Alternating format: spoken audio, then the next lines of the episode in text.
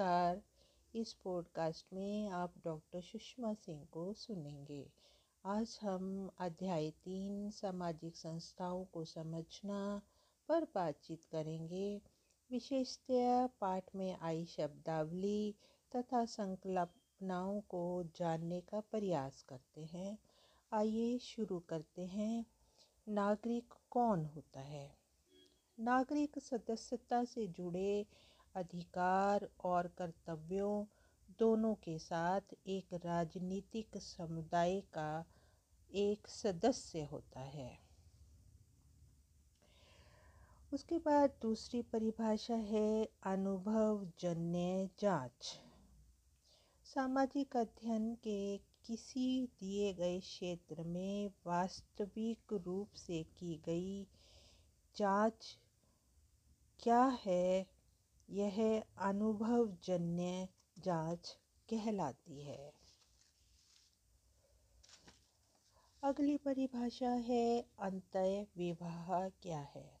जब विवाह एक विशिष्ट जाति, वर्ग या आदिवासी समूह के भीतर होता है तो अंत विवाह की श्रेणी में आता है।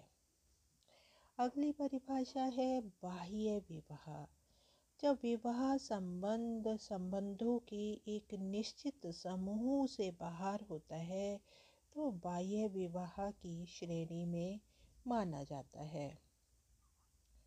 अगली परिभाषा है, विचारधारा क्या होती है?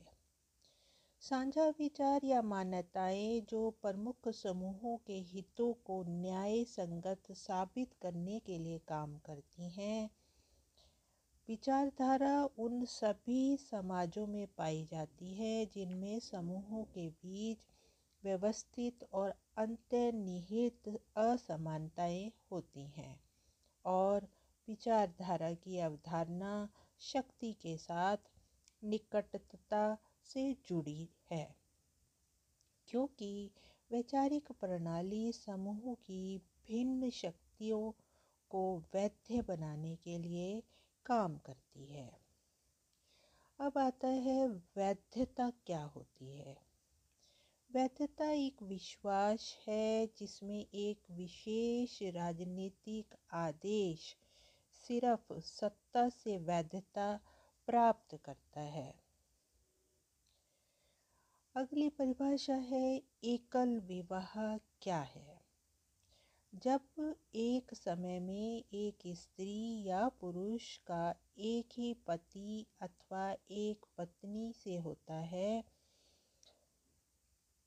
विवाह तो इस विवाह को एकल विवाह की श्रेणी में रखते हैं।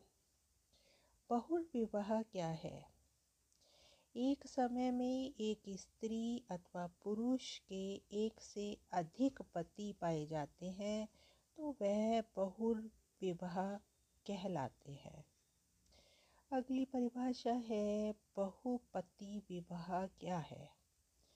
जब एक से अधिक व्यक्ति एक महिला से विवाह करते हैं तो बहुपति विवाह की श्रेणी में आते हैं।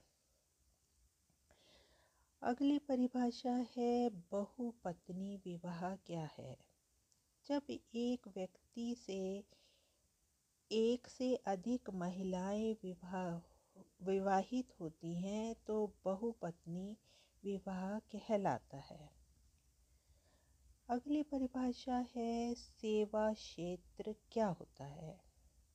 व्यापार, उद्योग जैसे विनिर्मित सामानों को की बजाय सेवाओं के उत्पादन से संबंधित उद्योग सेवा क्षेत्र में आते हैं।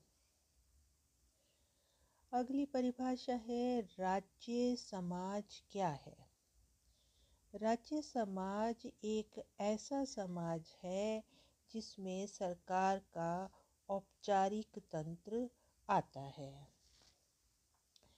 इसके साथ ही आज की वार्ता को समाप्त करते हैं। इस वार्ता को ध्यानपूर्वक सुनने के लिए धन्यवाद।